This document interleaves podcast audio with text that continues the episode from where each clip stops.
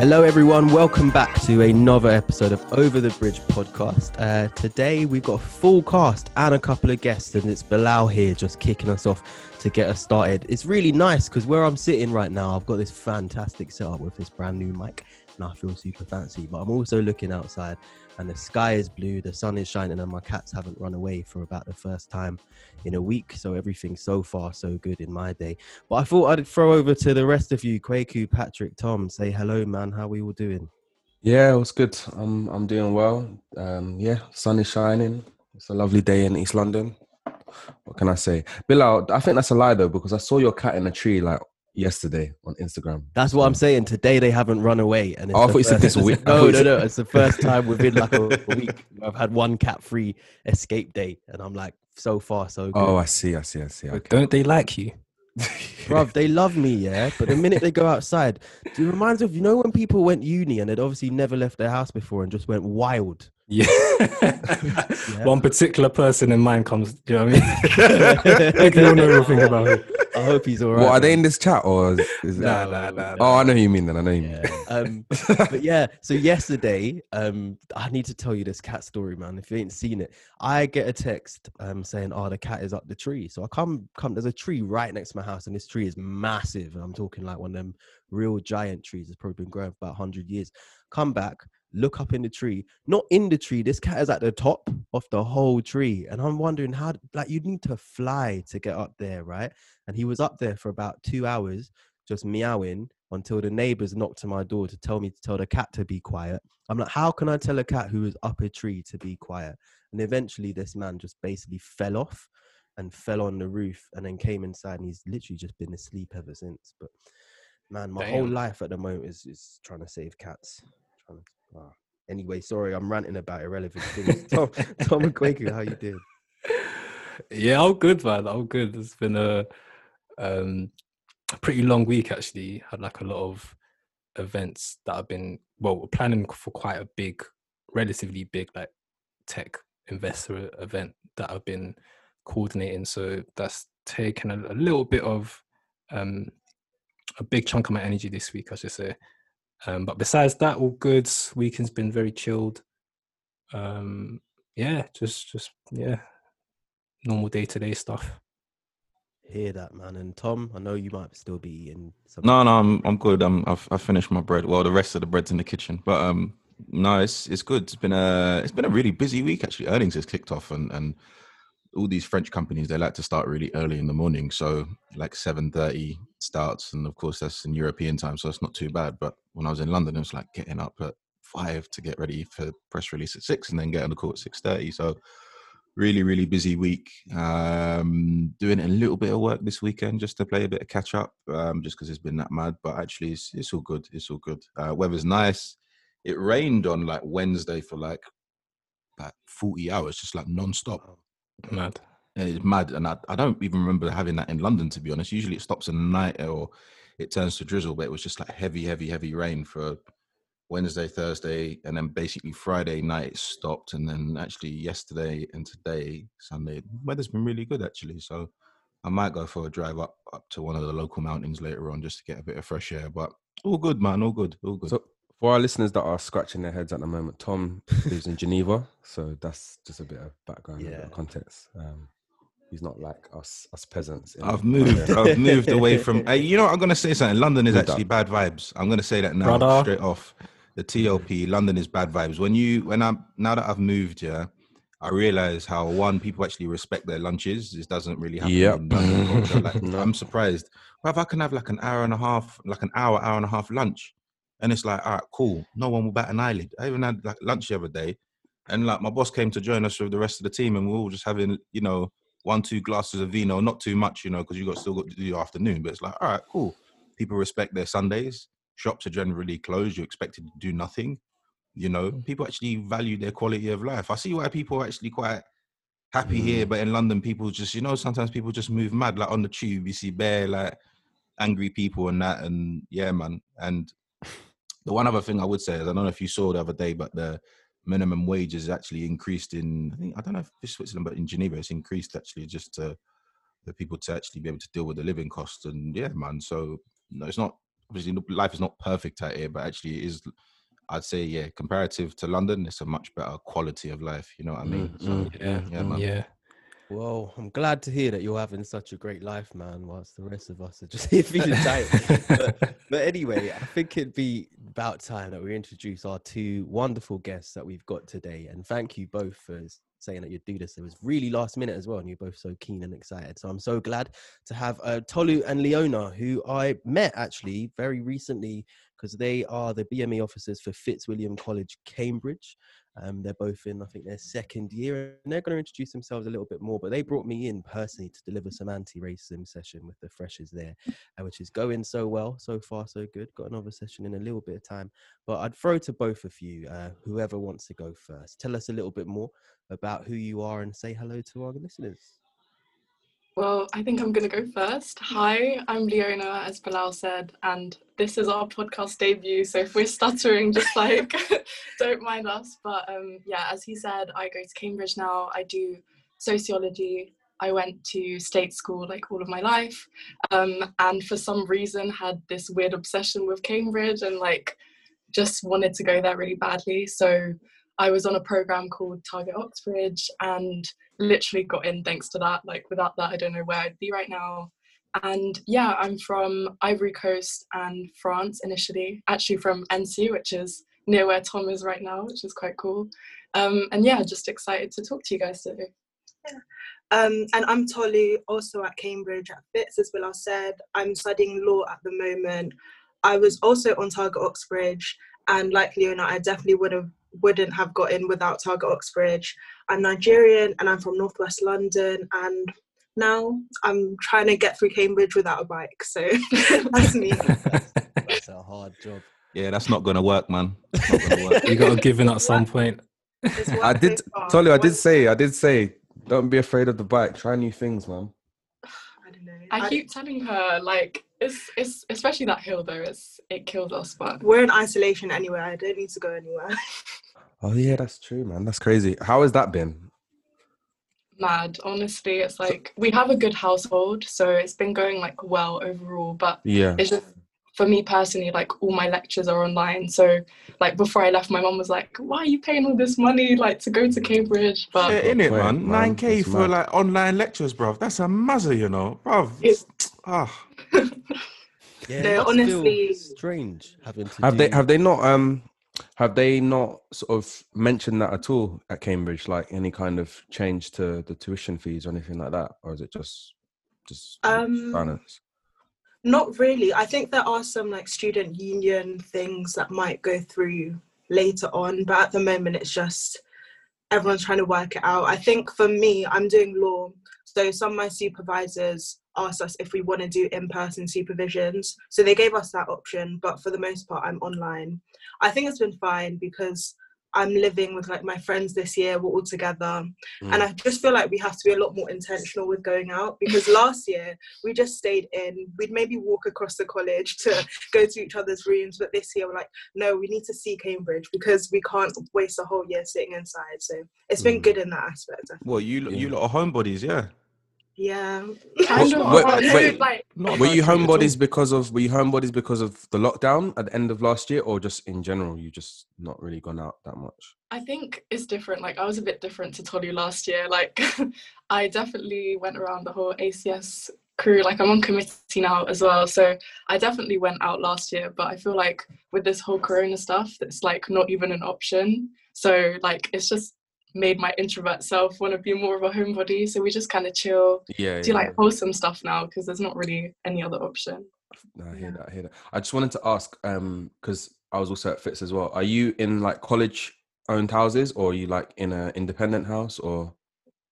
Um, so we're in like an accommodation block, which is shared between loads of different colleges. Oh, It's like five minutes from Fit. So like Whereabouts we get is the it? walk- Um, it's by John's playing field.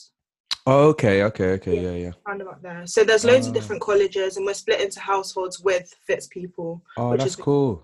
Is it a new? Is it a new block? I Newish. think it is. Because I don't remember Newish. that being there when. No, I think like we didn't even visit it before moving in.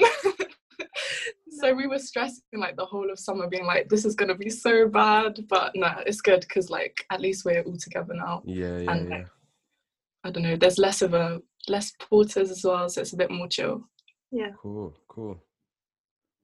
Wicked. Well, thank you both for being here today and for sharing a little bit about sort of the uni experience, which, as the whole world is kind of experiencing right now, it's uni in a very different way to, I suppose, what anyone ever signed up for.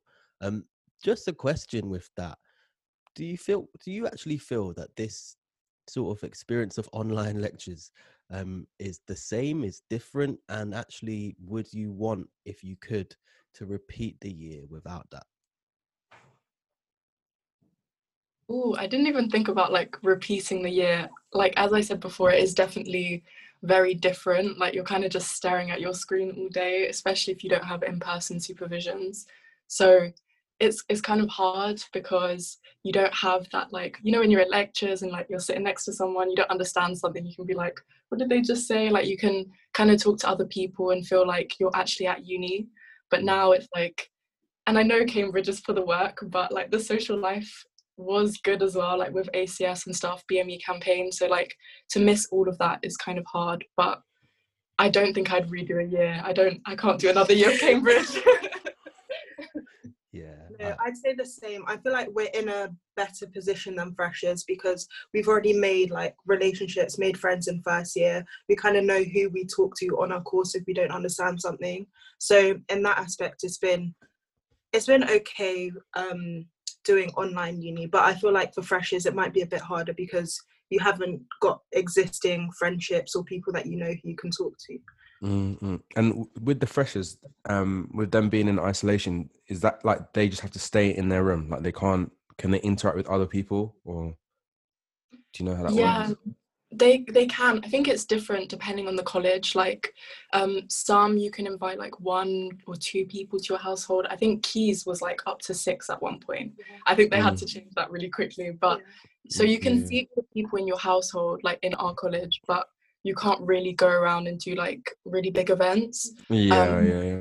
Yeah, but we're on the JCR, and during Freshers Week, there were so many online events. So you could tell that people were so excited to just see other people because yeah, in yeah, yeah. Freshers Week, you just walk around, you say hi to people. It's the classic what's your name, what's your subject, where are you living? But it's kind of yeah. harder to do that. You can't set up a Zoom call and be like, so nice to meet you. What Yeah, subject? imagine no no freshers fair That's like uh, so um, mad, where they do yeah. Parker's Piece. There's no freshers fair this year, I presume, because obviously it's That just was, it's too uh, crowded. Yeah, there was an online one. So again, it was just all the societies set up Zoom links on the SU page, and then you just click on that to chat with committee members. I think some Mhm. societies did specific Q and A's about different things that they do, but again, all online. Right, yeah, that's so mad. obviously That's, it's hard. mad. Yeah. We keep Yeah. saying like being a fresher right now must be so hard because it's obviously not the same experience. Like we're on JCR, so we try and reassure them like it's fine, you'll be fine, but it's it's not the same, and it's just adapting. But I think for the most part, at Fitz, from what I've heard from other JCR like committee members, they've said that freshers have been getting on fine with it. Like because you don't Mm. really have much to compare it to. It's not like second Mm, year; true. you don't really know what you're missing out on. So they seem to be making the most of it. But I know that some people, it's been a bit difficult as well.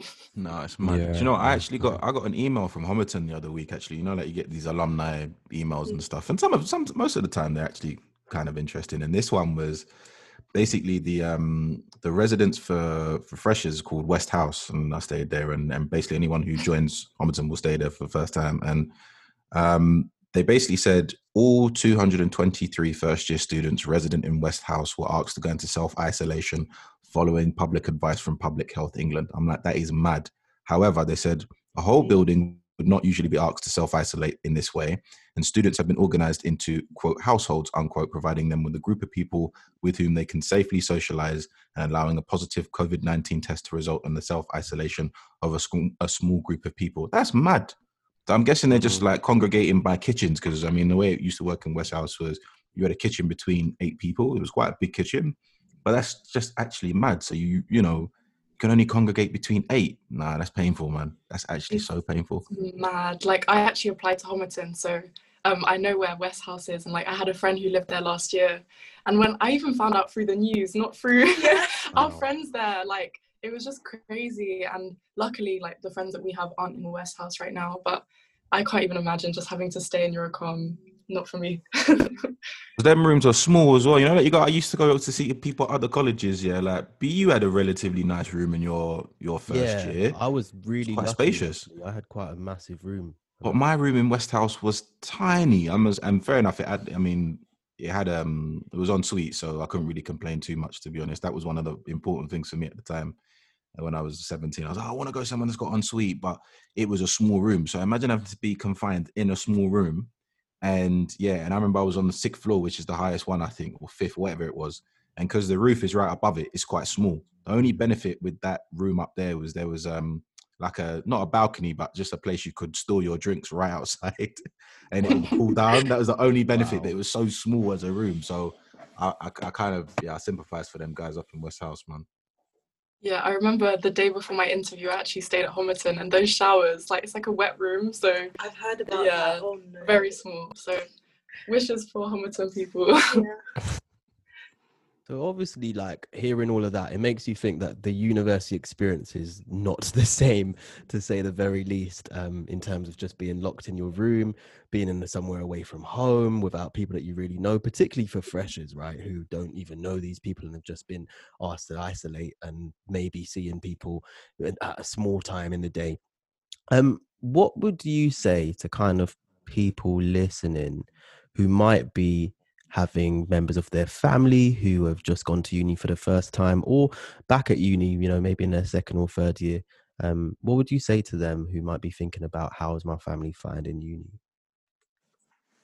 That's a good question. I'd say as much of as we've been saying that it's hard, like as Tolly said, some of the freshers are really enjoying it and like loads of the societies, and I can only speak for Cambridge because obviously I'm here, but they're really trying to like still make it a good experience. So I'd say like as long as people are trying to do the online thing, I know it's hard, like it's it's obviously very different to before, but there's been really good events. Like we're both on committee and like some of the events I've put on have actually gone really well. Even if there's not like a huge number of people going, like you'll still enjoy it. And I'd say it's maybe a boring answer, but you can actually focus a little bit on your degree as well, like actually Mhm. understanding it. Because I feel like last year there was just so much going on. Like every time, new event, new event, new event. That's because you. That's because you were gallivanting. That's why, man. yeah. I mean, so it was like I was so lost. The degree side of things, it was it was a bit of a mess. So at least now, like I know what I'm doing, and like you have more time to do that. But I don't know, Tolly, would you say anything? Yeah, I'd say just make sure you're checking in with people. I know everyone's a bit sick of Zoom now, but a Zoom, if you know you're like eating lunch, I called my friend on FaceTime the other day. Do you want to eat lunch together? Just small things that make That's sure that you're not completely completely distancing yourself from other people. And on the thing about doing your degree as well, I remember Freshers Week last year. I don't know how I even functioned because looking back, I I I can't understand it. There were so many different freshers events and obviously fitz is a bit far out. Once again no bike. So i was walking around town trying to get to all these events and then doing reading as well. And then this year week zero which is like the week before term starts and everything so so calm Peaceful, very wholesome moment. Like we were chilling, no stress, no The The stress. way the way I'm hearing you lot say um, wholesome, yeah, just tells me last year was enjoyment for the pair of you. I'm telling you, man. Like, you know, like the way I'm hearing it, but you know, um, but that's that's part of the uni experience. You know what I mean? And so that's just part of part of growing up. And you know, you leave. Someone said to me, you leave you leave school when you're you know 18, you go to uni, and then hopefully you grow up into a young man, young woman when you leave when you're 21 but obviously a bit longer if you're an engineer or a medic and of course assuming you start at 18 but you know it's um yeah i mean the way you lot the way you lot are speaking just makes me sound like mad old and i just i'm reminiscing on uni days. I'm i miss freshers as well do you know what i mean? And just being able to enjoy life man but Um, we're all uncles now, man. Yeah. Fam? I just got a text. fam didn't someone didn't someone tweet the other day about they don't want to hear um DWE like uncles play Oh, DWE bro, to don't them. Wow. fam Yeah. let's not even Yeah. People were talking about what's it called? Um, a little bit of luck to it. I got so angry. man. that what they're calling us these I, days. I, I closed my app and just went. I went for went for a walk. Like know what? So I remember because I work. I work with young people, and I'll never forget the day that I was playing a little bit of garage, and one of the young people goes, "Oh, Bilal, my dad plays that kind of stuff," and I was like, "Shit, Oh, that's actually, mad, you know. I'm, I'm actually old. What happened, man?" But um, I thought we, I thought maybe we could go back a little bit because I think for you know, you both kind of mentioned at the start when you're introducing yourselves that you obviously target Oxbridge was one of the things that helped you on your journey to get to Cambridge. But maybe just tell us, tell the audience a little bit about sort of your life, where you grew up, um, what led you to sort of even being at Target Oxbridge in the first place. Yeah, so I can go first. Um, so I think during school, like Leona, I also went to state schools in my whole um, like academic career before Cambridge, at least. Um, so I'd always done quite well in different subjects at GCSE. Like I was good at STEM, humanities, a few different things. So I don't know. No one really said you should go to Cambridge, but I remember one day in like a random class, someone said, "Are you going to go to uni?" I said, "Yeah, I'm going to Cambridge." Yeah. No idea what that meant. That's it. And Speak it it- into existence. That's it. Amen. Where, where in. Northwest London did you go to school? Just out of curiosity. Um, so I went to secondary school in like Hendon, so literally right by Hendon Central. Yeah. Um, Oh, and then I moved for sixth form to North Finchley, like that area, Okay. for sixth form. Oh, So, yeah. And then some point during secondary school that happened. And then when I actually got around to university, I was like, how does one apply to Cambridge? What does this mean? Why are there so many tests that I need to do? Um, I came across Target Oxbridge, I think, in a random newsletter email from my sixth form. And then I applied really late. I think I wasn't going to apply at first. And then it got to the deadline. I was like, Tolly, you really don't know what you're doing when it comes to Cambridge. So I thought, yeah, let me do that. Target Oxbridge honestly changed my whole application experience. There was so much mentorship and just meeting other people that also wanted to go to Cambridge. Mm. I remember going on those residentials. Afterwards, I'd just be like, yeah, I can do it. It just had a little bit of motivation from it. I think even now, knowing people from Target Oxbridge even helps me in Freshers Week because everything in Freshers Week is new new course, new people, new place that you're going to be living. And having people that you'd already known from Target Oxbridge over the past years really helps kind of have a piece of home with you in Cambridge. Um, so that really helped me during Freshers Week as well. Yeah, I'd say I had a kind of similar experience to Tolu, but um, I grew up in South London, Southeast London. Um, so I went to state school for secondary school, and for some reason, our school decided to have this new program, like this top set thing. They forced us to do Latin and French, and like they wanted us to like get into really good unis. So um, they had like a program for us, like from kind of early, like year eight, year nine. Um, and I remember I went to visit Cambridge in year nine, and I was like, "This is it." I don't know why. I didn't even think about like anything to do with diversity, Honestly, I anything. have no idea what it meant. I saw the buildings. I was like, "This is Harry Potter." I I'm knew it was living in number one. I said, it's mine. honestly. So I remember I went to that, and after that, I was like, yeah, I really want to go. Then I kind of forgot about it for a few years, like, and obviously near like GCSE time, I was like, okay, I actually have to work now because I feel like I kind of, I don't know, didn't try that hard in school, like early secondary school. Again, this whole enjoyment thing keeps coming up, but um, so yeah, I did that, and then I did well in my GCSEs. So my teachers were like, yeah, you should probably like think about um, some like good unis and Cambridge and Oxford. They always just wanted to get people in there because we didn't have a lot of people go. So I actually left that school for sixth form. I was like, you're not gonna help me get in. I was like, deuces, and I went to like a really um honestly um so they helped me get to that point i was like bye and um i went to this really like competitive school in um, Westminster, so it's actually called Harris Westminster. Mm. Um, and that school was intense, man. Like the people there were so smart. Like it was um, very much a lot of people who wanted to get into Oxbridge, like top schools in the UK and like abroad. And um, that really trained me. Like before then, I wasn't that into like academic reading and stuff. Everyone around me was doing it, so I kind of felt like I had to get involved. And I initially was going to apply for medicine, but then I was like, no, I like this like race stuff, gender. I was like, Mm. ooh, what about like HSPS um, and sociology and that? So I applied for Target Oxbridge as well. I remember getting in was like getting into Cambridge to me. I got on my birthday as well. I got the email on my birthday. I was like, guys, this is the best day ever. like going to Cambridge already. yeah, and with that, Naomi really patted me because I was gonna I was gonna apply to PPE at Oxford, um, and we kind of talked through it. Um, and I realized I don't like economics at all. Philosophy, I have no idea what it is. So again, it was just the clout that was calling me. Wait, Harris West, Har- Harris Westminster, they got a society called There Is Rice at Home, isn't there? Like an ACS society called There's Rice at Home. yeah, yeah, there's yeah, rice yeah, at we home. did. Yeah, I did a, I did a, I did a, um, Did a the talk talk there, there. Yeah, yeah, a couple, couple years ago actually. yeah, no, my friend pres- was president at the time, and he I think he invited you. So yeah, it was really cool. Yeah, yeah, yeah. um yeah that was a really good school like we it was basically a uni honestly the s- amount of societies we had at that school was insane um but yeah and then target oxbridge and just applied really Yeah. and i'm here now i don't know how but I think we had quite similar journeys in the sense that we went to one school and then we moved to like a slightly more um academic school. I don't know how to Mhm. describe it, but for example, my sixth form, I went to Woodhouse College, which is like I thought Um, so when you said where you went. yeah, Finchley, of course. But um, you have like grade requirements, but it's like B grade re- requirements. So it was slightly more focused on getting good grades. We had an Oxbridge Academy as well. I didn't really go to like that many sessions because Target Oxbridge was quite a lot of commitment and it was really helpful. So I kind of stuck with that. But there was definitely um, some encouragement from teachers to apply to Oxbridge.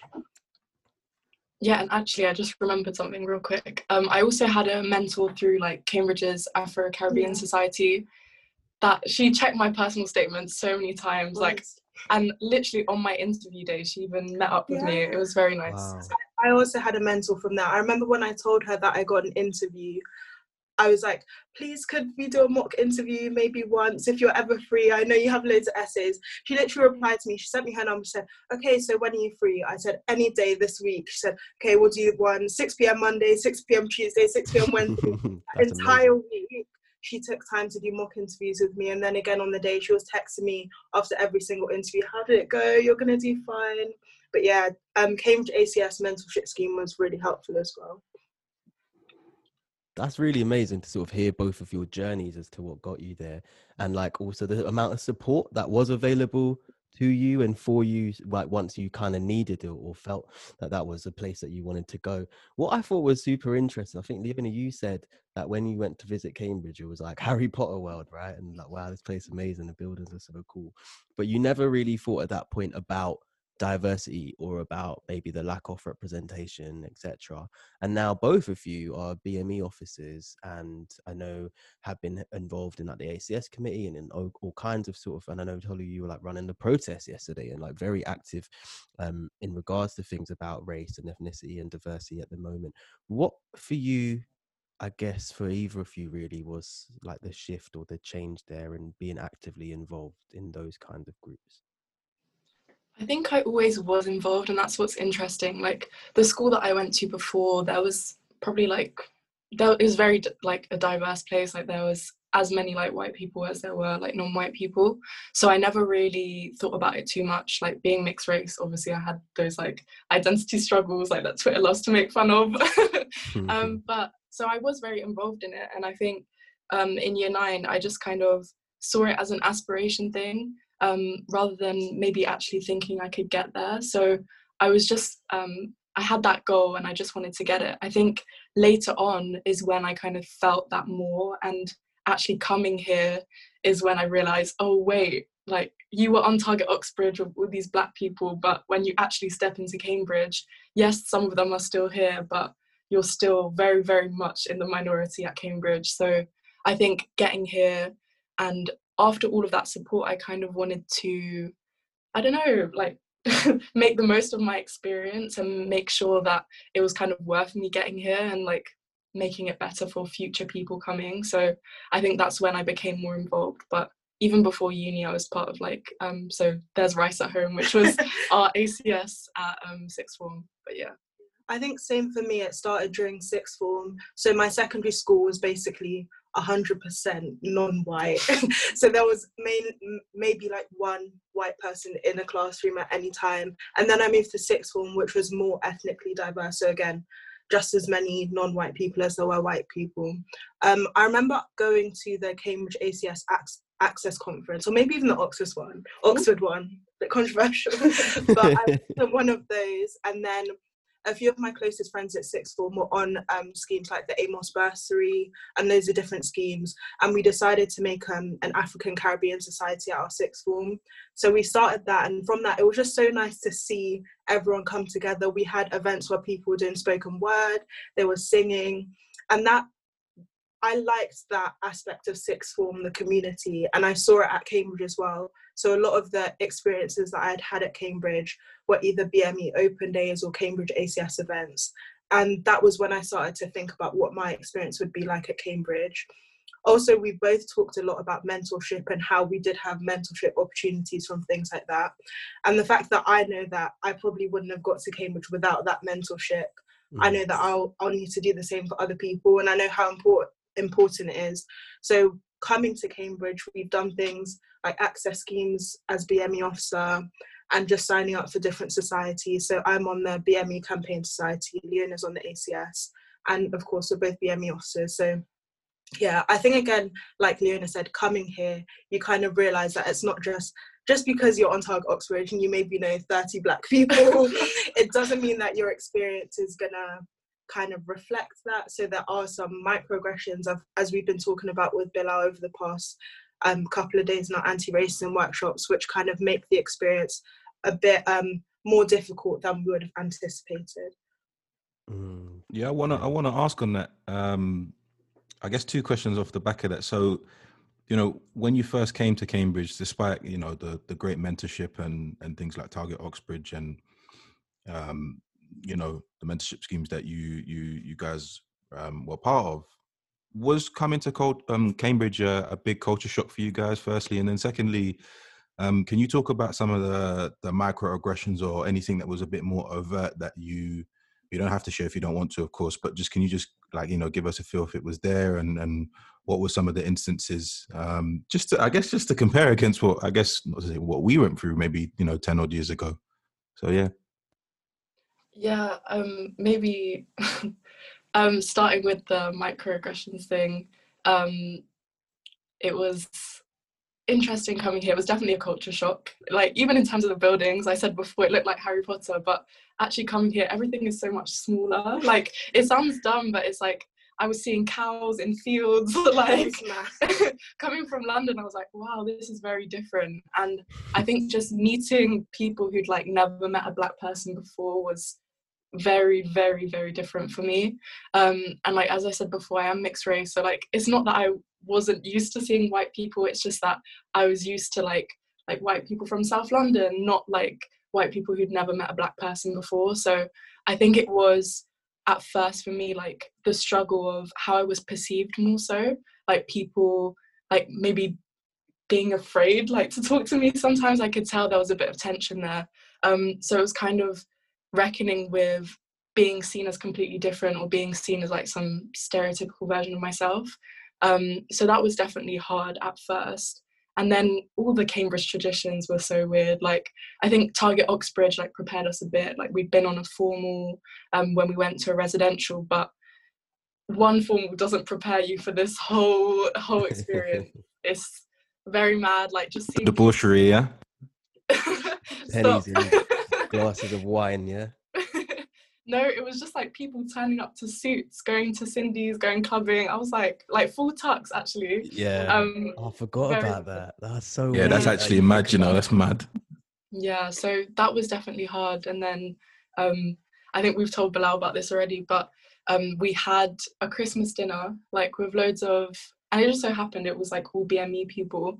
Um, it wasn't a BME mixer or anything, but these people came into the kitchen whilst we were just like talking. They were like, "Is this a BME mixer by any chance?" Like thinking that anytime they see more than two like BME people together, that it's somehow some organized event. I don't know. It was just it just showed that they didn't really they weren't used to seeing like black and brown people together. Um, and then that same night, just the porters coming again and again just to like check on us, even though this wasn't an instance of debauchery. Like we were being very wholesome. we were literally wearing Santa Claus costumes and singing Miley Cyrus the climb. Not very embarrassed to admit that, Yeah. but we were doing that. um, so I think, and after that, we were like cleaning up, and I'm a very emotional person generally, but it was just a bit humiliating, like to just be constantly policed, and like we kind of felt like we were doing something wrong, even though we were just like having a cute Christmas dinner with our friends. But Tolu, I don't know if you have. Yeah, I'd, I'd agree. I think the culture shock was definitely there, meeting people that hadn't seen a black person before or spoken to one. And the formal thing again, the thing that made me so confused, there was like a choir and it was above us on some balcony and they were lit up in red lights or something. And I was like, where am I? How does a place like this exist?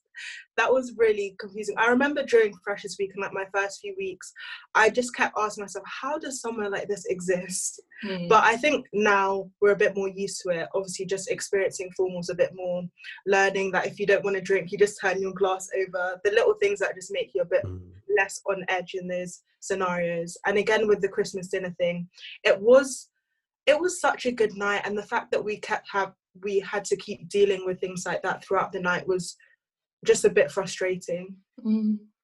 Mm. I feel like I feel like that night is just kind of like um almost like a metaphor for like the entire sort of like experience, at least for myself at Cambridge. Like I had such a good time, but like it was just always like punctuated by like stuff like that that kind of took the gloss off of it. Um because yeah, like Cambridge, it was hard, like proper hard work. Like you, you don't ever really stop thinking about work. But even despite all of that, I had a great time. But the thing that kind of, yeah, kind of, I guess, damaged my experience is just yeah, stuff like that, like run-ins with porters and those weird microaggressions that you get with people in in shared kitchens and stuff like that. So yeah, I'm sorry that you guys had to go through that, but um, yeah, hopefully things things will change. But yeah, Mm. I had a question actually, um, just off the back of um, both of your involvements on committees, um, I guess around diversity, and firstly with like the ACS, because um, I was on the committee for the ACS in 2012. Um, so yeah, a while ago now, and I go on Twitter these days, um, and I see like the little videos you guys do for like um to get nominated and everything. I'm thinking like you guys are so so creative compared to like what we had to do. Yeah, when we were were actually useless. like man. we were so like I always I look back and said we were so whack like so dead compared to these lot. You lot are just sick with it, like the videos and like just everything, a lot more personality to it. Um, and it made me think like at the time when I was at at Cambridge, the ACS for me was kind of just like, okay, this is just a group of friends that are black and you know from different backgrounds. I think was predominantly from London or just like cities in the UK generally, and this is just our way of like forming friendships and having uh, people go out to more kind of like a social thing personally. Um, and now it feels like the ACS has become a little bit more. Um, there's an activist activism edge to it, which I don't think was that present before. Yeah, And I, I, agree. think about like what um, you know Chelsea and um, Ore were doing um, with like the the Merky uh, scholarship with Stormzy and all of these different things. Right, is just a lot more active um, in the access side of things. Um, what do you feel like the role of ACS is now, um, and uh, what is the kind of reaction you guys get on campus? Um, because I also remember like when I'd say to someone in my college, like, I'm going to an ACS event or whatever, there's kind of like a weird vibe that comes with that thinking, oh, you know, why do you want to, you know, you're going to see your black friends kind of thing. Like, is does that still exist? And like, just generally, what do you think the, the role? It's so true, man. I'm laughing because that's It's so that's weird 'cause I'm Yeah, big facts, big facts, man. yeah. So yeah, I just wanted to kind of get from you guys how that's been for you. Um, we were just smiling to each other because I think there's definitely still that like in the wider Cambridge community, it's like yeah, you're going to ACS your black friends. I think um, with the whole Black Lives Matter movement, like, and obviously we weren't at uni for it, um, but I think other societies that aren't involved in like BME or Black issues are starting to um, respect ACS a bit more. So like they ask us for collab events and all that kind of stuff because they recognize that like the black community is some a community that's important in Cambridge. Um, but I'd say overall there's still a lot of a long way to go with other societies. But like for example, we do an event every year um, at the Union called the Motherland Conference, which was started I think two three years ago now. Um, so that's something we're still carrying on and like there's definitely that element of um, that community. Like as I said, we went out um, as ACS, like we had events, like debates and that. Um, so it's definitely to find your community, but we kind of feel like we have um, an an increased responsibility now. So as you said, it kind of started with Ore and stuff, having that more political or like activism let side to it.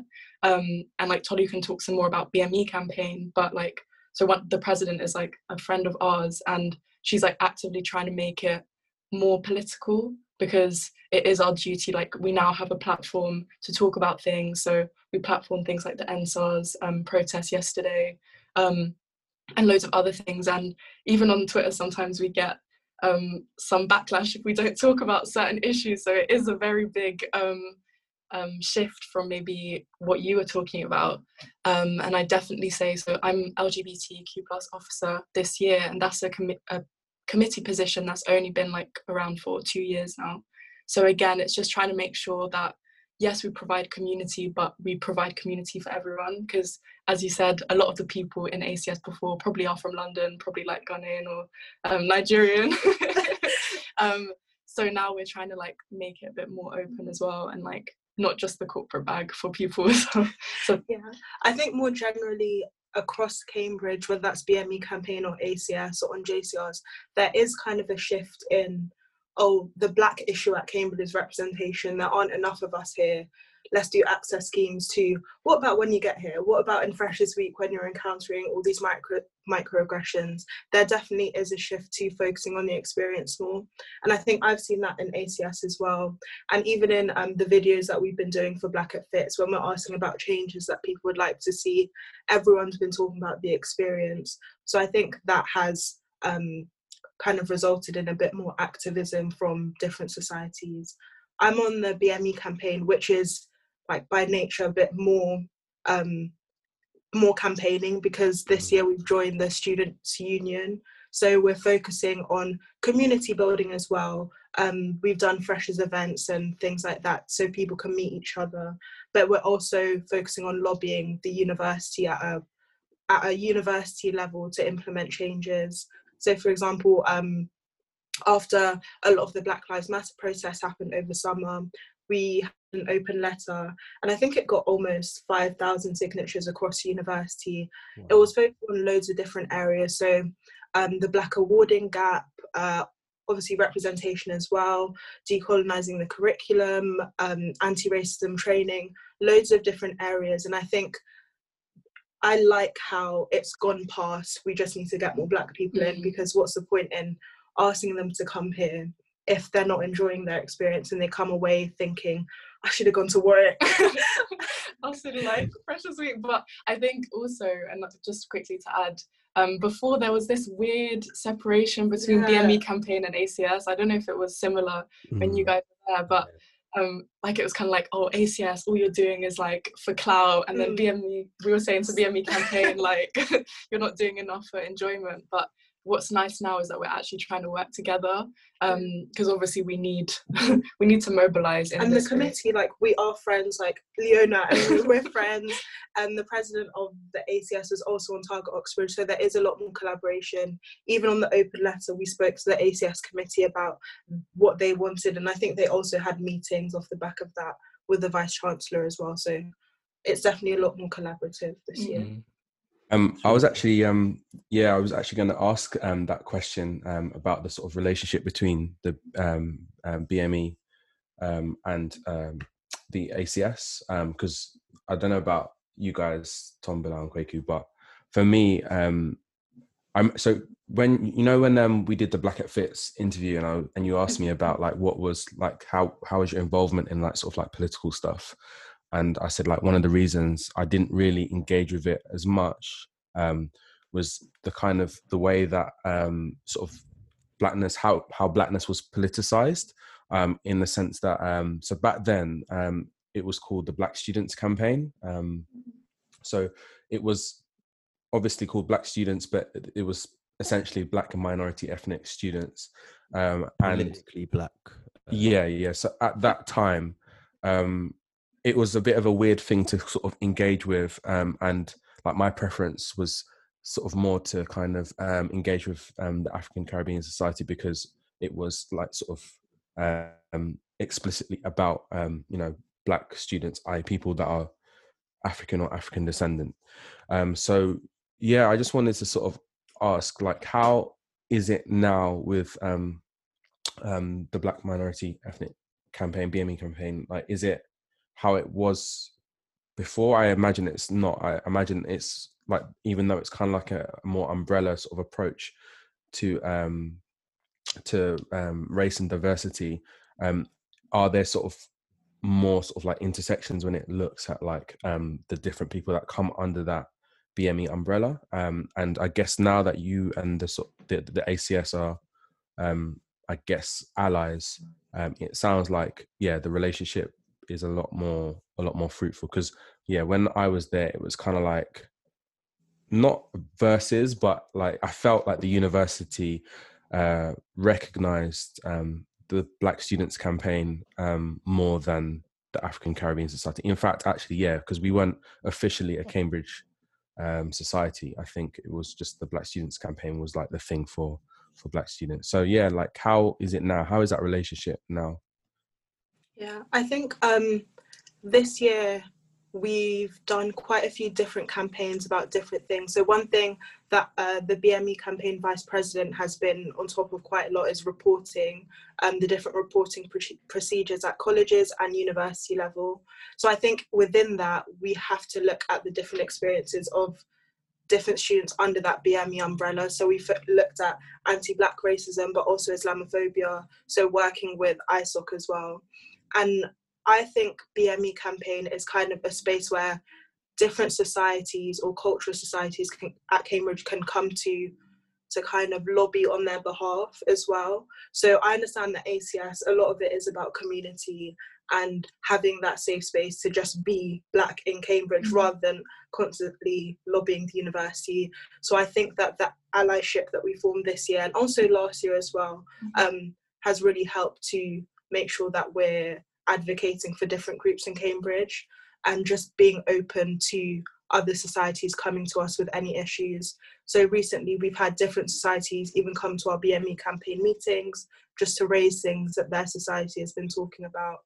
And also under um, or working with the BME campaign is Fuse, which is for queer people of colour, and then Fly, which is for women of colour. So I think the BME campaign this year has been looking at different groups under that umbrella and definitely not just saying if you're not white this issue applies to you let me solve it for everyone in this one way So- yeah that's really Yeah. encouraging to be honest um sorry i didn't mean to cut you off Leona. No, it's all right. And I think it's it is obviously still an issue. Like even with the Black Lives Matter movement, a lot of the um, college statements weren't using the word black, and that's where like things like BME campaign or ACS comes in, because it's like let's now lobby and be like this isn't right. Like use the word black. It's not that difficult, and kind of trying to really show that there are differences, obviously, between like everyone that comes under that label and like that's something I've personally had to deal with. Like even as BME officer, like what can you really do? Like there's also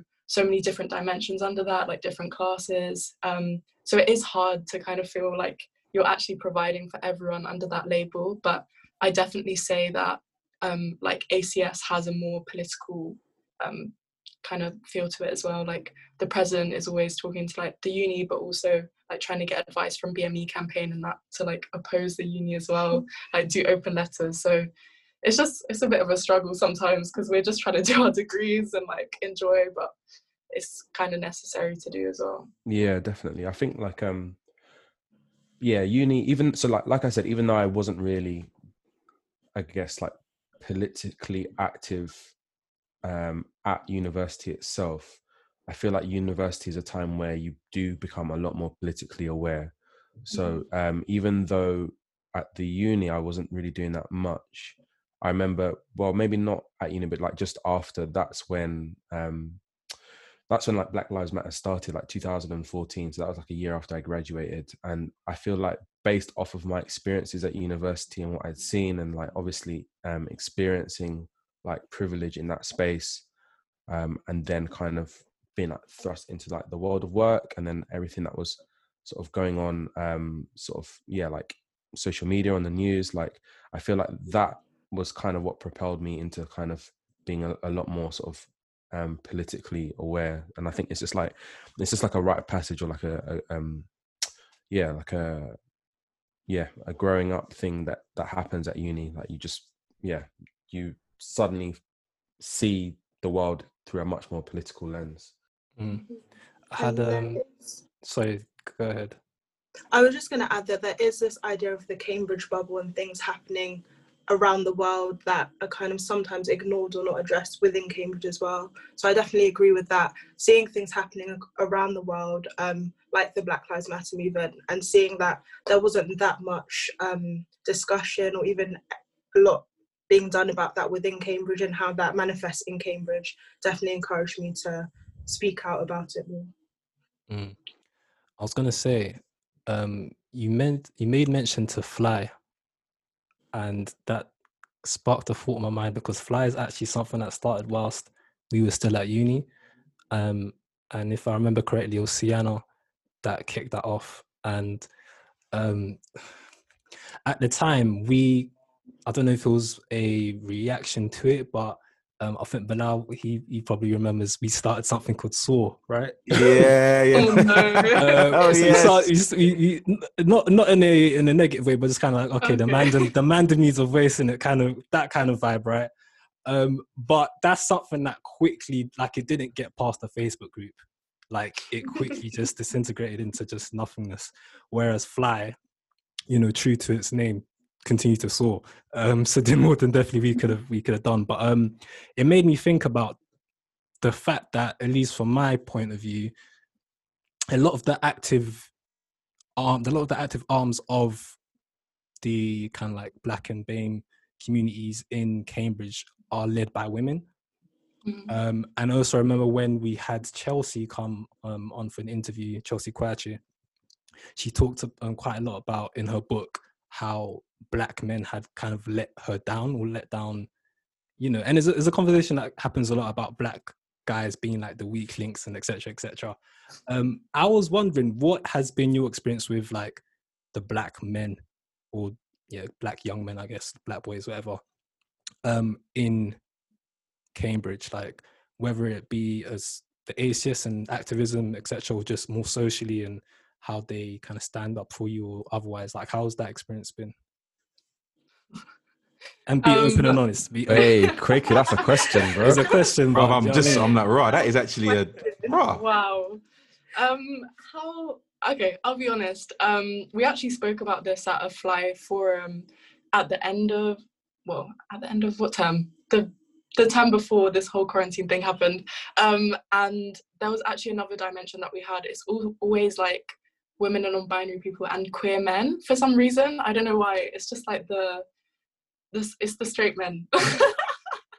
no, not even that, but it's it's been difficult because I think a lot of especially men who can um, pass very easily into that whole like laddish culture, which is why I said queer men, because usually it's harder to then um, integrate into that culture. It's easier then to just kind of um, and I completely get it. Like, just do the Cambridge thing. Like, go to the sports societies. Like, even a couple drinking socks these ACS boys have been in, and it's it's and I get it. Like, it's a way for them to get through Cambridge, but it means that obviously a lot of the labour is then on like um, women and non-binary people a lot to do um, the activism work in Cambridge. And um, in terms of the enjoyment side, like you always will see those boys in Cindy's in the clubs, but then not as much on committees.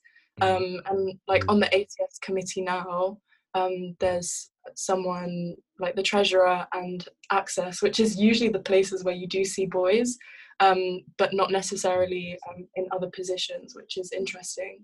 Um, so yeah, just to answer that, yeah, there's definitely still an issue, and it's unfortunate because we need all of those dimensions to be able to actually um, advance things because there are fewer black men in Cambridge than black women. So I think that could be a dimension as well of like wanting to like fit in because there are fewer people to mobilize. Um, I don't know, Tolu. yeah, I'd say the same on the BME campaign committee. I don't think there are any black boys on committee um, similar to ACS. Mm. And it's probably for similar reasons as well. But on the activist activism side, not that I haven't seen people like using their voices to stand up for things in Cambridge if they're a black boy, but on committee I haven't seen it as much on the BME campaign. Yeah, and I have asked some people because obviously they are our friends as well, but um, it's just that they have other priorities maybe, and they feel like it's too much of a burden. Maybe because there is more mm. um, of a negative perception of black men by people who've never met um, black people before. Maybe there's more of an impact on that, or I don't know, maybe it's just kind of having black women do everything. um, but it's tough. That's such a good question, you know, Kwaku. Like that question, just I've just been sitting here thinking about sort of even in the world and the history of activism with black women and queer people being at the forefront of it and often you know black men not taking on that emotional physical cognitive labor to actually do anything and it's so funny just hearing you two talk because i'm like this sounds like you could have been talking in the same time that we were at Cambridge. Mm. like and whereas everything else that you've said, I'm like, raw, that's amazing. You got a motherland conference, you got this, you got that. And I'm like, whoa, you lot are actually doing bits. But then this particular aspect of the conversation, I'm like, nah, nothing has changed. And it's like, mm. it's harrowing to even hear because I'm just sitting there like, that's that's a lot to really just process you know especially when you talk about you know black men being in the clubs and being all over like cindy's but not really about it on the on the forefront of activism on the forefront of student leadership or protest like mm-hmm. it says a lot really as to kind of where priorities might sit but also some of the barriers to even getting them involved in the first place. Yeah, yeah no it's sad but hopefully it will change. I think um there are maybe some people will come up now because there's a huge i don't even know the number but it's a crazy number of black freshers this year. So i feel like by maybe... probability. There will be someone. Mm, mm. but yeah i think we just um if you're listening if you're young black and at university or you're at cambridge uh, and you're a black male and you're listening and this sort of applies to you um yeah let's like just like encourage each other to just to mm. I guess do better in general, um, but also understand that these things um, that you probably feel like they don't affect you right now because you're in university and like it's about getting your work done, but also your enjoyment as well. But um, these things, you know, it it's not something that's just like. It's like when, once you're inside your university bubble, it's not there. Like once you come out of your university bubble, you've got the world to face. Yeah. Um, and this is something that is already affecting you before you've even yeah before you've even gotten into the world of work um yeah. so um yeah man let's let's just encourage each other um black men to just yeah to really sort of pick up the slack as well and do our bit and um yeah um mm, off the help. back of that i'm just really conscious of time for both of you because i know that we've actually got an anti-racism session to deliver in a moment. Um but before you go I suppose, um, unless there's any final questions or comments from any of the three of you. I was wondering, um, what would you two want to say to maybe any parents of young people um, at the moment who's you know young people might be off to uni at some point in their life or even just to anyone who could be listening in um, who's heard what we still talked about in the context of student activism in the context of the need for these safe spaces and activist communities and also just in terms of like your own journey and experience of cambridge at the moment um, i think I didn't really get into it, but first year was tough for me for a lot of reasons. Maybe part of that was getting involved in these things. So, as much as we've been talking about getting involved, I think also just taking the time for yourself. And obviously, this time has given everyone a time to kind of step back, reflect. Um, and I think uni and just life in general there's like that hustle mentality always like even today i was like oh gosh i haven't done enough reading for my essay yet um, and i think just being able to take a break like doing the basics because um, everyone's like oh meditate like go outside all this stuff and it seems very simple but i think when you have those foundations in life then you can go really far um, and just taking the time out to actually just sit down do nothing like give yourself time to do nothing like you don't have to be doing stuff all the time um, and don't take that burden on you all the time either. Yeah i'd agree. I think even so even if sometimes it feels like if you're not going to do the work then who will? At the end of the day you need to take time for yourself and remove yourself from situations which are harmful for you or making you more stressed than you need to be in the moment.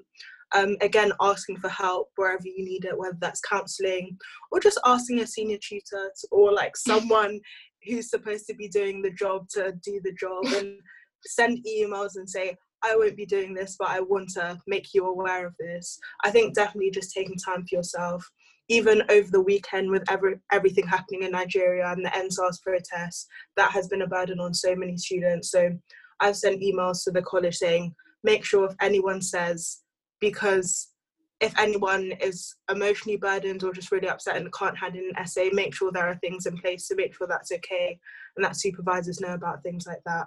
So yeah, I just echo what Leona said about making sure you're making time for yourself and getting sleep. That is my non-negotiable. if I have an essay due and it's not written and I haven't slept, I will choose sleep because the essay will not help me in any way tomorrow morning. So yeah. I'm a strong advocate of that. 100%. Never skip dinner. Never skip never. a meal. And never skip sleep.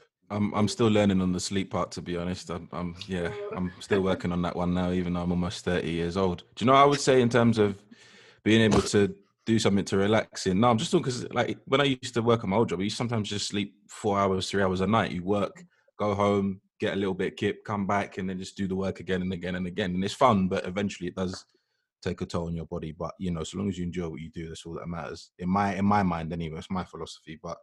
I was gonna mm. say, in terms of relaxing, one of the things I'd recommend is taking a walk from Grantchester back into Cambridge. Um, it's one of the. I mean, you'd have to look it up. Um, it's nice, it's, man. It's a really, nice, really man. nice, and it sort of takes you back um near Sidgwick kind of Newnham sides takes you sort of there but it's a really really nice walk very peaceful you're really out of the way. Um, and yeah, so so yeah, you've also got to walk there to, to be able to walk back, Tom. Just saying. I was thinking that because I don't have a bike. Once again, no, there's a bus. There's a there's a bus you can take down. Oh, is still, it? Yeah, yeah, yeah. There's a bus that takes you down to where the Waitrose is, uh, in that direction, and then you can kind of just walk from there back to back to um to Cambridge. So we've got a Cambridge bucket list, so we'll add it to that. Yeah.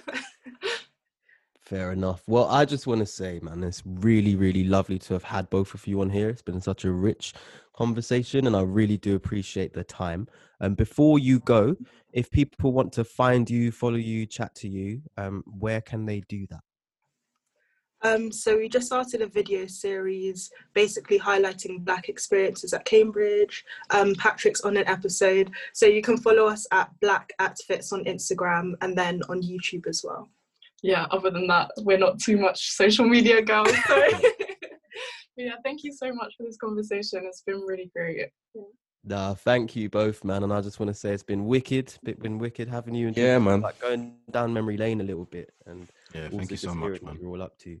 Um, amazing. So, with that, all that's left for me to say is thank you to our listeners for listening. As ever, if you've liked what you've heard, please do get in touch at o- OTB Podcast UK on the socials or OTB Podcast UK at gmail.com via email. As they said, get some sleep, look after yourselves, and please, please do, uh, if you haven't already looked at the hashtag EndSARS on social media, I encourage you to do that check in with people, make sure that everyone's okay. As Tolu said, there's perfect advice there. And all that's left to be said is thank you, and we'll see you again soon. Over and out.